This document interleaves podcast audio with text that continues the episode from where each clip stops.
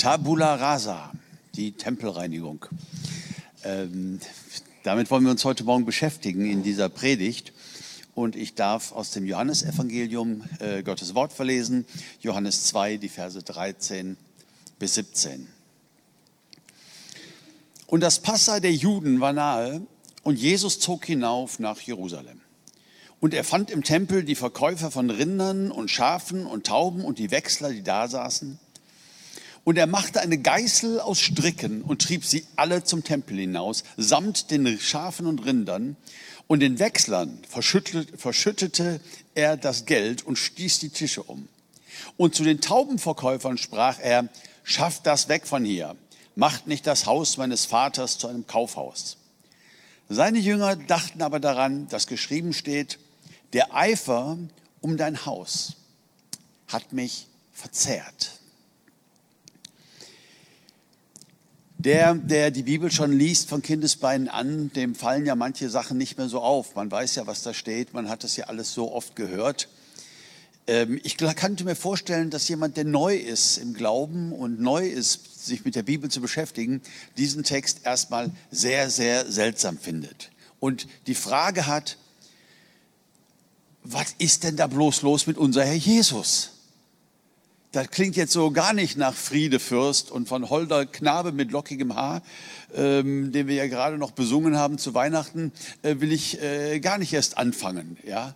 Ein Rowdy, ein Krawallbruder, ein Randalierer, der in den Tempel geht und der randaliert, der Tische umschmeißt. Ich sehe das Geld über den Boden kullern, der mit der Peitsche die Schafe und die, die Rinder raustreibt, äh, der sich äh, auch am Eigentum anderer ja dadurch ein Stück weit vergreift ähm, und da richtig irgendwie ausrastet.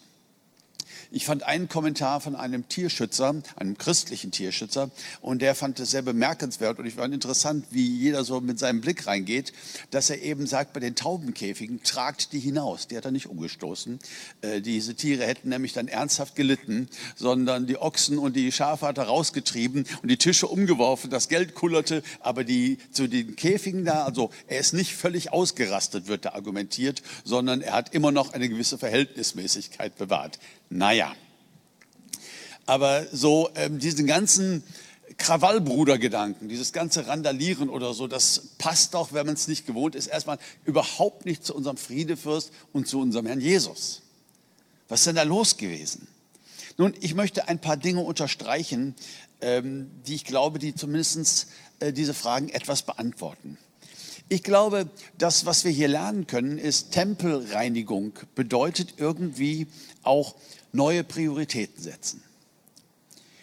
Wenn ich einen Gedanken äußere und sage, Jesus kommt in die Gemeinde und er reinigt die Gemeinde, ja, es ist total voller Eifer und schubst Dinge um und, und, und macht Dinge klar und, und ist wirklich aufgebracht, ähm, dann denken wir wahrscheinlich eher so an grobe Sünden, die da mal endlich angesprochen werden. Äh, Lüge, äh, Betrug und äh, andere grobe Sünden, äh, die da vielleicht vorgefallen sind. Aber hier scheint es mir um etwas völlig anderes zu gehen.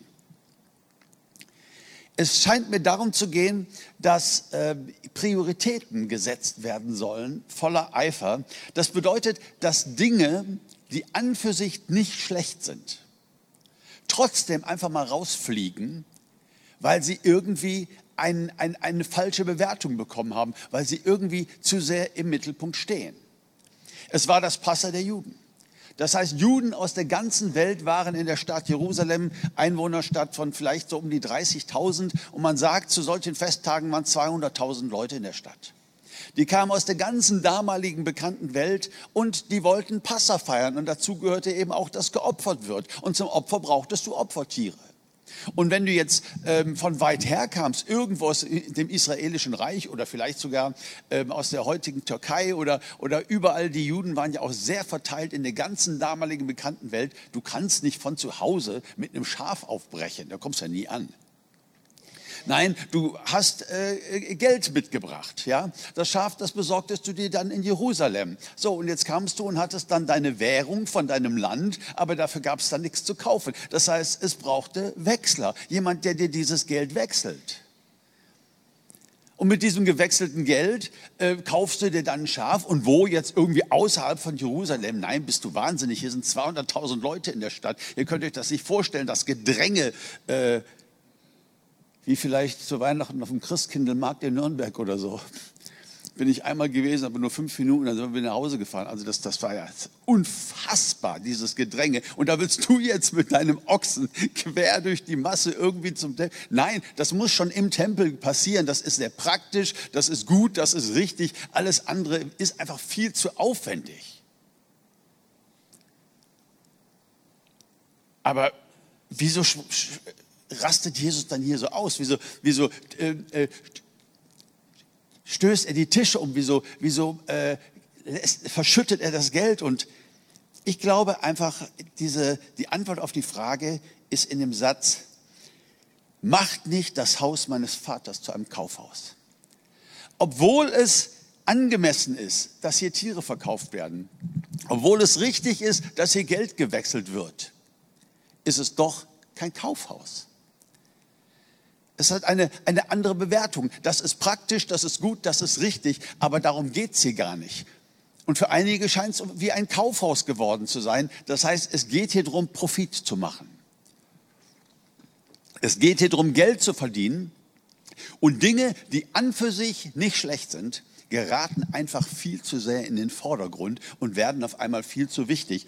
Und dann kann es einfach sein, dass es mal richtig ist, mal ähm, ja mal Tabula Rasa zu machen, mal ähm, den Tempel zu reinigen und einfach mal alles rauszuschmeißen. Macht nicht das Haus meines Vaters zu einem Kaufhaus. Und im Matthäus-Evangelium sagt Jesus sogar, ihr habt das Haus meines Vaters zu einer Räuberhöhle gemacht. Ja, also da geht es nur noch um Profit. Da werden vielleicht Leute sogar abgezockt beim Wechseln und beim Tiere verkaufen. Und da geht es auf einmal um ganz andere Sachen. Und das musste zunächst einmal verschwinden. Wenn ich so an einen Gemeindebetrieb denke, an einen Kirchenbetrieb mit Kinderarbeit, Kindergottesdienste und Rangern, mit Musikdienst und Technik und den Kameras und den vielen, vielen Dingen, die so passieren in der Gemeinde, und wir kommen dann mal so in eine Zeit, wie zum Beispiel an diesem Sonntag, wo uns auch Mitarbeiter fehlen. Viele sind im Urlaub und wir haben sehr, sehr aufwendig diesen Weihnachtsgottesdienst produziert. Ich habe ihn so genossen. Man kann ja allen Beteiligten nur danken und gratulieren. Wenn ich höre, welchen Standard an Musik wir haben in der Kirche, wie professionell, wie wunderschön äh, hier musiziert wird und so weiter, das sind alles ganz, ganz wunderbar wichtige Dinge. Und trotzdem glaube ich, dass es irgendwie auch zu falschen Prioritäten führen kann. Und mal so ein abgespeckter Gottesdienst. So, mal mit einer Ukulele und äh, der, der die spielt, ist auch nicht so gut im Stimmen. Können wir dann noch loben? Können wir dann noch Jesus erleben?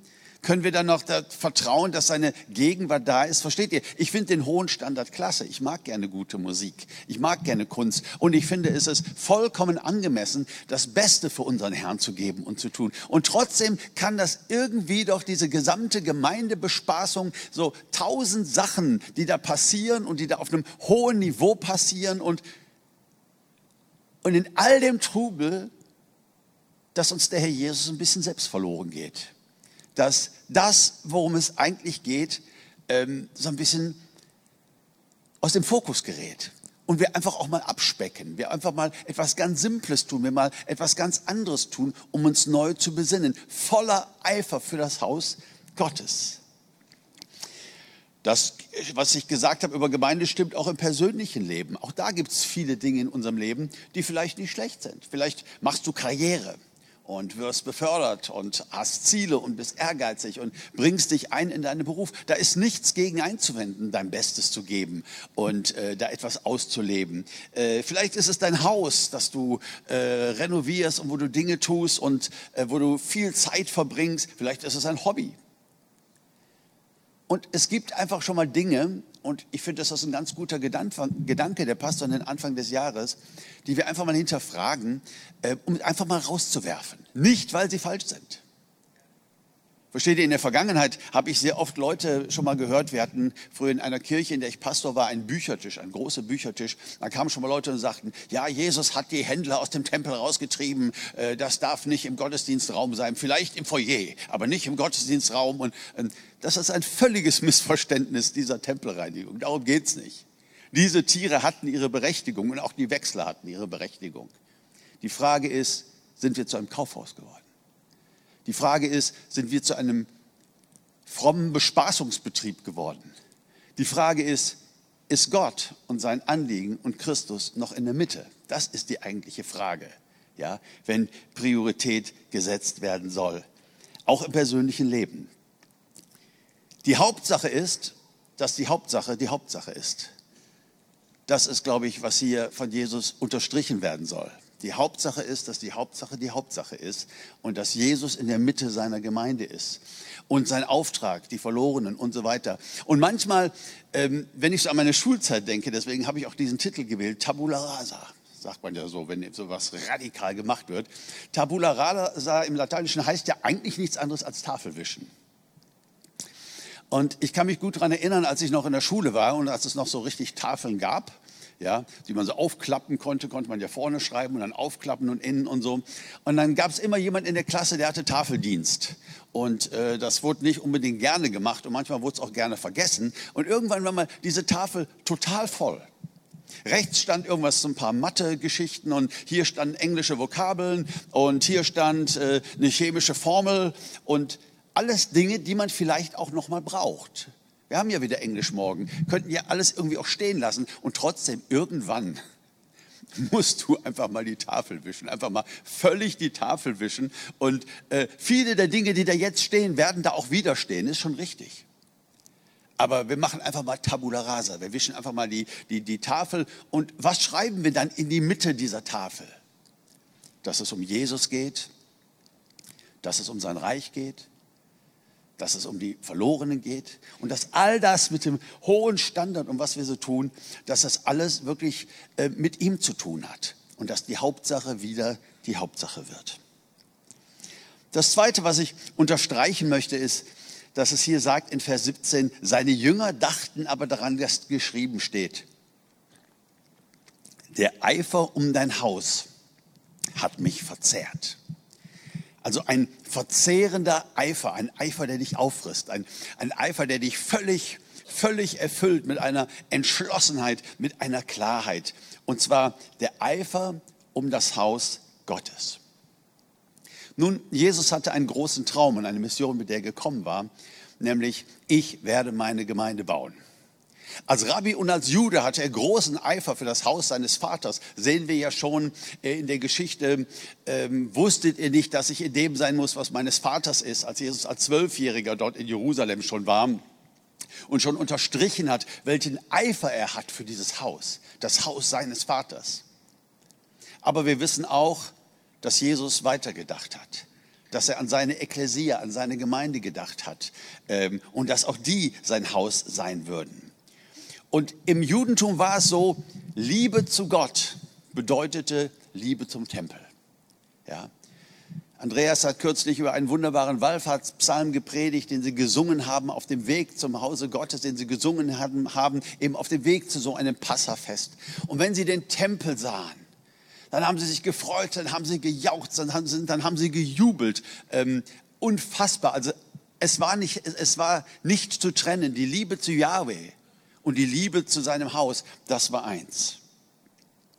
Und ich glaube, im Neuen Testament ist es auch so, Liebe zu Jesus und Eifer für Jesus bedeutet auch immer Liebe für das Haus Gottes. Und das Haus Gottes ist die Gemeinde. Das Haus Gottes, das sind deine Brüder und Schwestern. Das Haus Gottes ist das, was Jesus baut. Und wenn wir und in diesem Jahr sagen, wir wollen eifrig sein für Jesus, wir wollen Jesus nachfolgen, dann dürfen wir uns auch tabula rasa noch einmal daran erinnern, es geht nicht nur um mich, um meinen Herrn Jesus. Ich bin so aufgewachsen mit der Prägung, das Allerwichtigste ist die persönliche Beziehung zu Gott. Und wer würde da jetzt sagen, nein, stimmt nicht. Das Allerwichtigste ist die persönliche Beziehung zu Gott. Und so im freikirchlichen Spektrum, in dem ich mich mein Leben lang rumgetrieben habe, äh, ist das, äh, was eben immer wieder gesagt wird. Es gibt so andere Arten von Christen, das sind mehr so Kollektivchristen. Das hat mich früher immer befremdet. Das Wichtigste ist doch meine persönliche Beziehung zu Gott. Aber wisst ihr, ähm, ich will nicht sagen, dass das unwichtig ist. Ich glaube, das hat ganz viel äh, äh, Gewicht, aber ich glaube, das darf auf gar keinen Fall ausgespielt werden gegen den Gedanken, dass Christusnachfolge immer eine Gemeinschaftssache ist und war. Dass es immer in Teams geschehen ist, vom ersten Team, der Zwölferkreis an oder dem 70er-Kreis aus Lukas, den Jesus um sich hatte. Es war immer Gemeinde. Man hat sich aneinander gerieben. Es war immer Gemeinschaft. Nein, ich glaube, die Liebe zu Jesus kann nicht getrennt werden von der Liebe zur Gemeinde. Ich glaube, dass das ein ganz, ganz wichtiger Gedanke ist und dass wir am Anfang dieses Jahres auch hier eine Priorität setzen dürfen. Wie sehe ich Gemeinde? Ist das irgendwie so traditionell? Ja, ich mache da auch ein bisschen was mit und dies und das. Das, das ist alles prima. Aber ist es der Eifer, der mich verzerrt um sein Haus? Bin ich dabei? Investiere ich mich? Ähm, lasse ich mich da von Jesus vielleicht an so einem Tag und durch so einen Gedanken nochmal ganz neu herausfordern, loyal zu sein zur Gemeinde, mich von Herzen hinzugeben. Petrus sagt in 1. Petrus 2, Vers 5, so lasst auch ihr euch nun als lebendige Steine aufbauen, als ein geistliches Haus. Ja? Also die Betonung des Neuen Testaments ist immer gemeinschaftliche Nachfolge und nicht ich und der Herr Jesus. Das ist wichtig. Also ich will das gar nicht gegeneinander ausspielen. Das ist wichtig. Aber mindestens genauso wichtig ist, ich bin Teil von etwas Größerem und ich bin berufen, mich dort einzubringen. Und wisst ihr, keine Gemeinde ist nur gut. Ich finde, in diesem Gemeinde manchmal noch aushalten, Geschwister aushalten, unterschiedliche Meinungen aushalten und nicht direkt weggehen und nicht direkt den Kontakt abbrechen und nicht direkt, sondern zu sagen, da hat Gott mich hingestellt.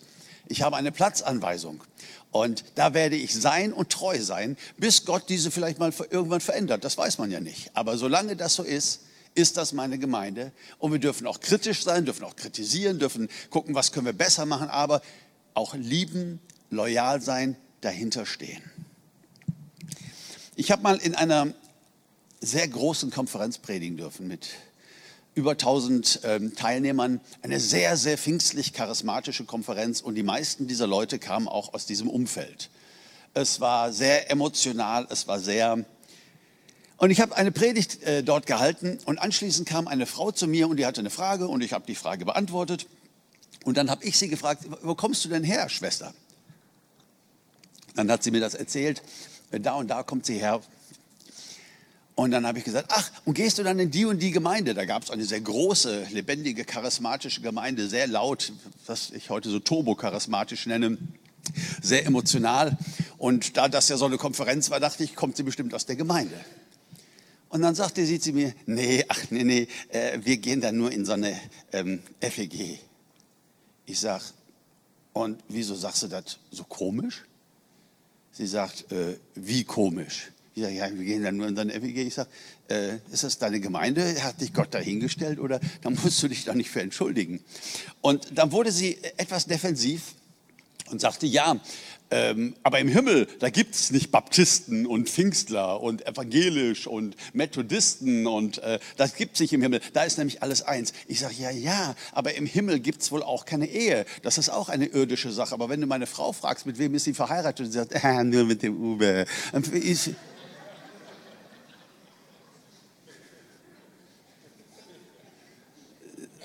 dann finde ich das nicht hilfreich.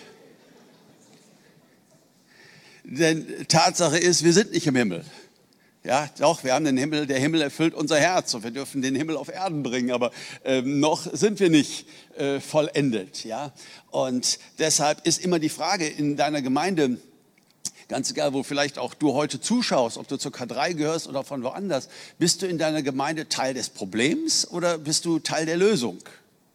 Hat Gott dich dort hingestellt. Und ich finde, das mal neu festzumachen, egal wo Gott uns hingestellt hat, es dort zu lieben, dort treu zu sein, ähm, dort auch manches auszuhalten. Ich glaube, das ist auch Jesus Nachfolge und Jüngerschaft.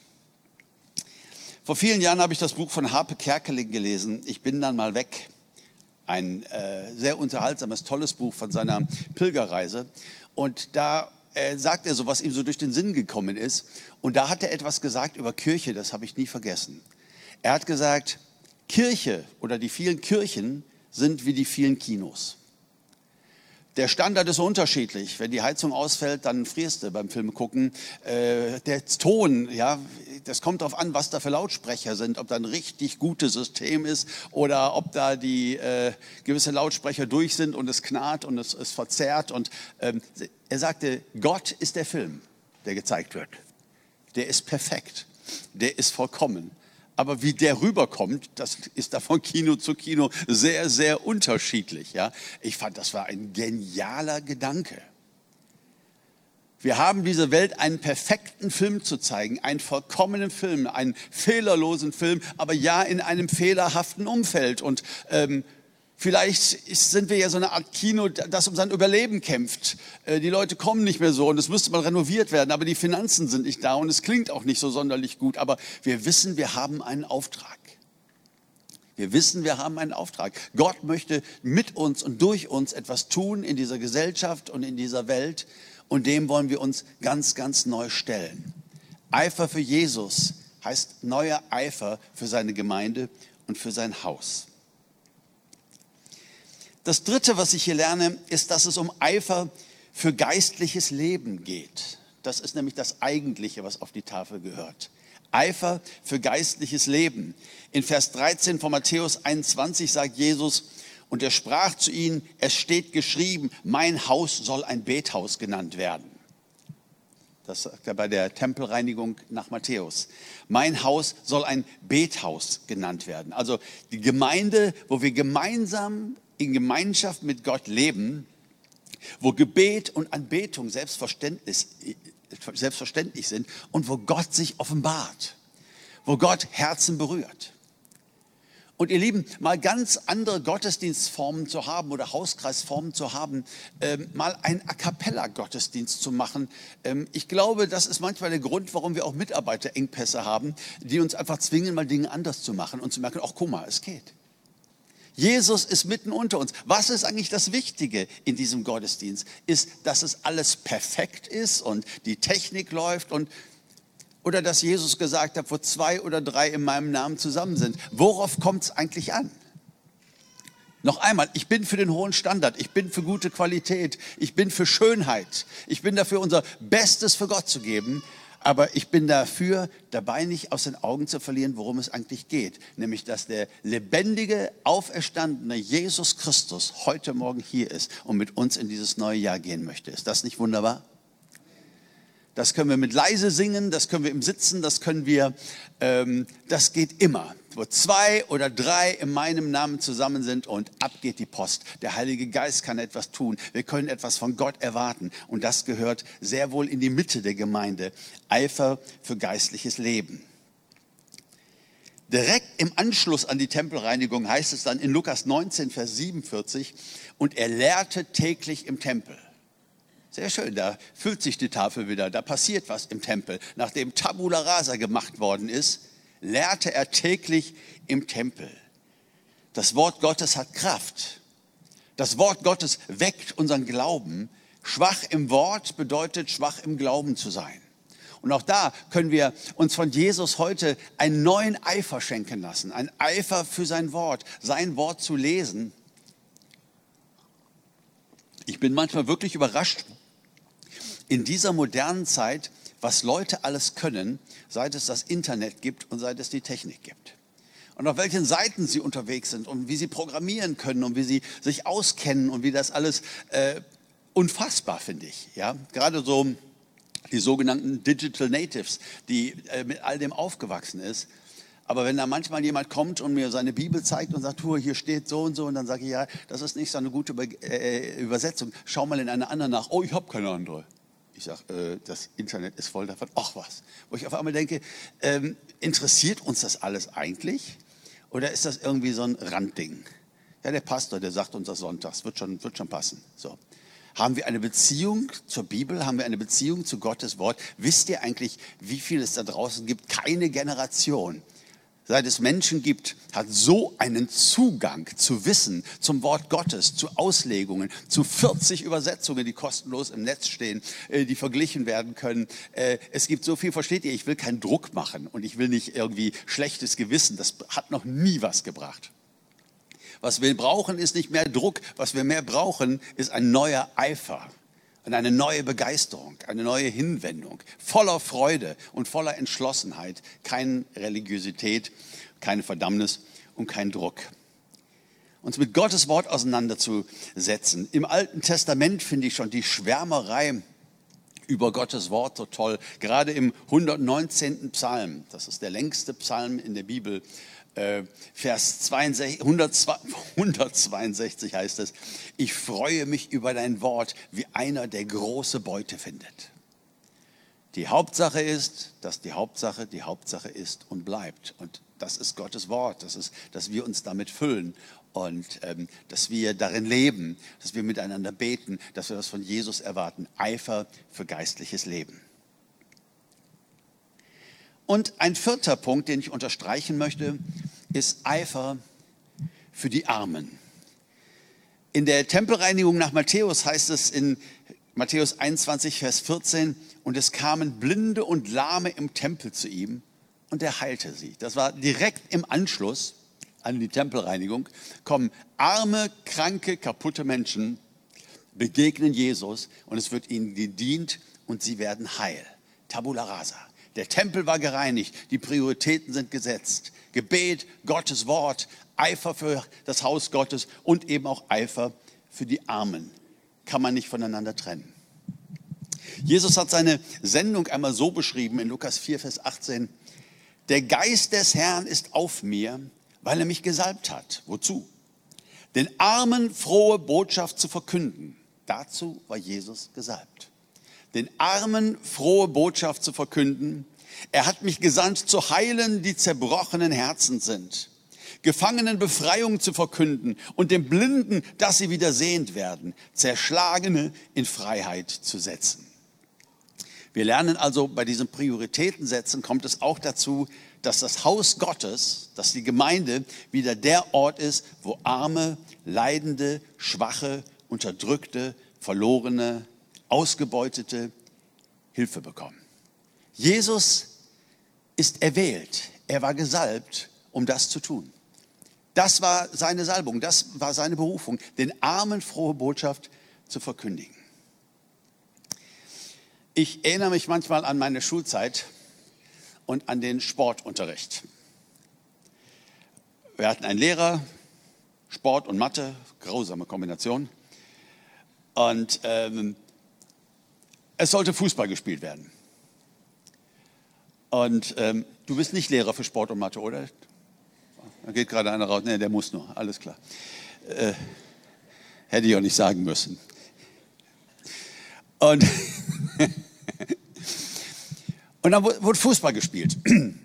Und zwei Mannschaften mussten gebildet werden. Und dann wurden zwei Kapitäne bestimmt von unserem tollen Lehrer.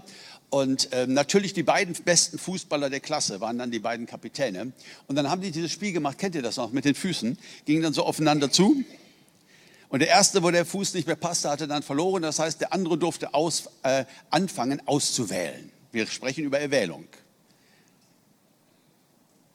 Und wen nahm der? Der nahm natürlich den drittbesten Jungen der Klasse, ist doch klar. Und der andere nahm dann den viertbesten und äh, die anderen standen dann da und mit der Größe der Gruppe der Nicht-Erwählten schrumpfte auch ihr Selbstbewusstsein. Es war schon ziemlich demütigend.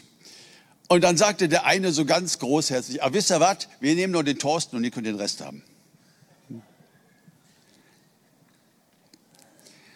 Und weil ich ein Spinner bin und mir immer gerne Sachen vorstelle, stelle ich mir so vor, wie auf einmal Jesus den Himmel aufmacht und sagt, Moment, die nehme ich. Ich nehme den Rest. Das sind die, die ich erwählt habe. Das sind die, für die ich gesandt wurde, die ich erreichen möchte. Das ist meine Mission, das ist das Herz Gottes. Die Armen, die, die keiner will.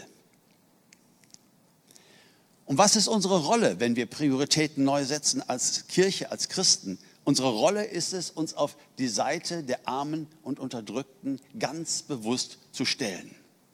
Der Apostel Jakobus schreibt die Gemeinde an und korrigiert sie, in einem, äh, wo etwas nicht gut läuft. Und das heißt in Jakobus 2, Vers 5, hat nicht Gott die Armen dieser Welt erwählt, dass sie reich im Glauben würden und Erben des Reiches, das er denen verheißen hat, die ihn lieben? Ihr aber habt den Armen verachtet. Was für eine schallende Ohrfeige. Was Jakobus da sagt, ich finde das so krass. Gott hat ihn erwählt, ihr aber habt ihn verachtet. Und meine lieben Schwestern und Brüder, wenn Gott den Armen erwählt hat, dann reicht es auch nicht nur zu sagen, gut, wir wollen ihn auch nicht verachten, sondern dann sollen wir die erwählen, die Gott erwählt hat. Dann sind wir auf einmal ja, parteiisch. Wir, wir nehmen eine Seite ein in diesem Leben. Wir stehen auf der Seite der Armen, der Unterdrückten. Wenn deine Tochter einen Mann erwählt hat, dann reicht es ihr nicht, wenn du dann sagst, okay, wir werden ihn nicht verachten. Sie hat ihn erwählt, also erwählst du ihn auch und sagst, herzlich willkommen, junger Mann. Herzlich willkommen und äh, ne, ist ja nicht ganz so leicht. Ich weiß, als mein, meine Töchter damit anfingen, äh, ich musste mich daran gewöhnen, dass auf einmal junge Männer nach Hause kamen. Ich habe mir alle möglichen Tricks ausgedacht, die abzuschrecken. Ich habe gesagt, junger Mann, kommen Sie rein, wir machen eine Flasche Sekt auf. Sie sind der Hundertste diese Woche und alles Mögliche.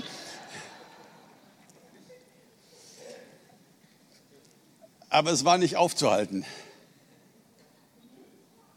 Und irgendwann haben meine Prinzessinnen dann, ja, einen erwählt. Haben doch nicht den Papa geheiratet. Und dann habe ich die auch erwählt. Und dann habe ich gesagt, herzlich willkommen. Wie Söhne sollt ihr sein ja, in meinem Leben. Ihr seid die Erwählten und ich stelle mich auf eure Seite. Ja, ihr seid nicht nur irgendwer, ihr seid nicht nur die Männer meiner Töchter, nein, ihr seid auch meine Söhne dadurch, meine Schwiegersöhne. Ist doch ein ganz normaler Vorgang. Wie traurig ist es, wenn wir in die Kirchengeschichte gucken, dass die Gemeinde stand so oft auf Seiten der Reichen, der Mächtigen und Unterdrücker. Sie hat den Reichen ihr schlechtes Gewissen genommen und hat den Armen auf den Himmel vertröstet. Wahrlich Opium für das Volk. Ich glaube, was wir brauchen, ist eine Bekehrung. Eine Bekehrung, also eine Hinwendung zu den Armen. Wo das nicht nur irgendwie so ein, ein Punkt, ein Thema ist. Ja, wir, wir, sammeln mal was. Und das ist ja wunderbar, wenn wir Almosen geben. Ist ja wunderbar, wenn wir unterstützen und so, ne? Aber es ist mehr als das. Es ist mehr als mal ein Almosen zu geben. Es ist, sie zu erwählen. Anwalt und Freund der Armen und Unterdrückten zu sein. Das braucht ein komplettes Umdenken. Und auch das sehe ich in dieser Tempelreinigung. Tabula rasa. Es gibt so vieles, was hier läuft. Worum geht es eigentlich? Es geht auch darum, die gute Nachricht den Armen zu verkünden und ihnen zu dienen und ihr Freund zu sein und ihr Anwalt zu sein und auf ihrer Seite zu stehen. Ich habe jetzt zwei Zitate, mit denen ich schließen möchte. Letzte Woche war ich etwas traurig, obwohl man das gar nicht sein muss, wenn ein Mann mit 90 stirbt. Aber Bischof Desmond Tutu, ein Mann, den ich sehr mochte, ist verstorben. Ich habe ja acht Jahre meines Lebens in Südafrika gelebt, äh, wo er noch sehr viel jünger war und seinen Kampf führte gegen Rassismus und Unterdrückung. Und ein Zitat von ihm hat mich geprägt fürs Leben aus der damaligen Zeit. Bischof Tutu hat gesagt, wenn ich behaupte, Gott sei schwarz, so meine ich damit nicht eine Rasse oder Hautfarbe, sondern seine grundsätzliche Identifizierung mit den Armen und Unterdrückten dieser Welt. Ich finde, das bringt es ganz, ganz wunderbar auf den Punkt. Und manchmal sagen mir Leute, ja Uwe, wir müssen das Evangelium predigen, das ist das Allerwichtigste. Jesus hat ja selber gesagt, die Armen werdet ihr immer unter euch haben. Nee, so hat er das nicht gesagt und schon gar nicht mit der Handbewegung.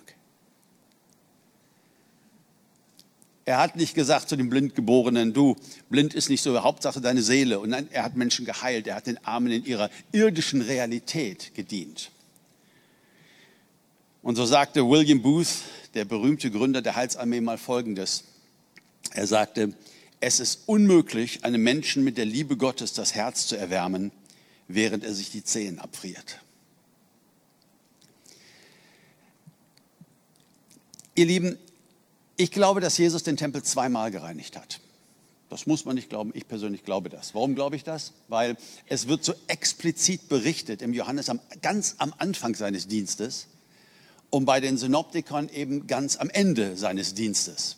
Ja? Jetzt gibt es unterschiedliche Arten damit umzugehen. Manche sagen dann, ja, das zeigt ja, dass das alles nicht so ernst zu nehmen ist und das sind irgendwie Geschichten und keiner weiß wirklich, wann was war. Und, ne? Ich bin ja immer so dankbar dafür, dass in Matthäus eine Speisung der 5000 gibt, aber auch eine Speisung der 4000, ein Kapitel auseinander. Denn wenn Matthäus 5 gesagt hätte und Lukas 4, hätten wir gesagt, ja, guck mal, ne, kann man alles nicht so genau nehmen und so weiter. Aber so hat Matthäus die Speisung der 5000 und der 4000, sehr schön. Und in den Evangelien sehen wir eine Tempelreinigung ganz am Anfang des Dienstes Jesu und ganz am Ende des Dienstes Jesu. Also ich gehe mal davon aus, er hat es zweimal gemacht. Warum ist mir das wichtig? Weil ich eben auch euch mit diesem Gedanken in dieses Jahr schicken möchte, dass Gott uns immer wieder eine neue Chance gibt. Jesus will nicht in dein Leben kommen wie ein Berserker und Tabula rasa machen. Das ist nicht seine Art. Das ist nicht, was er heute tut in unserem Leben. Aber er will, dass wir uns an ihn wenden sagen, Herr, gib uns diesen leidenschaftlichen Eifer, den du gehabt hast.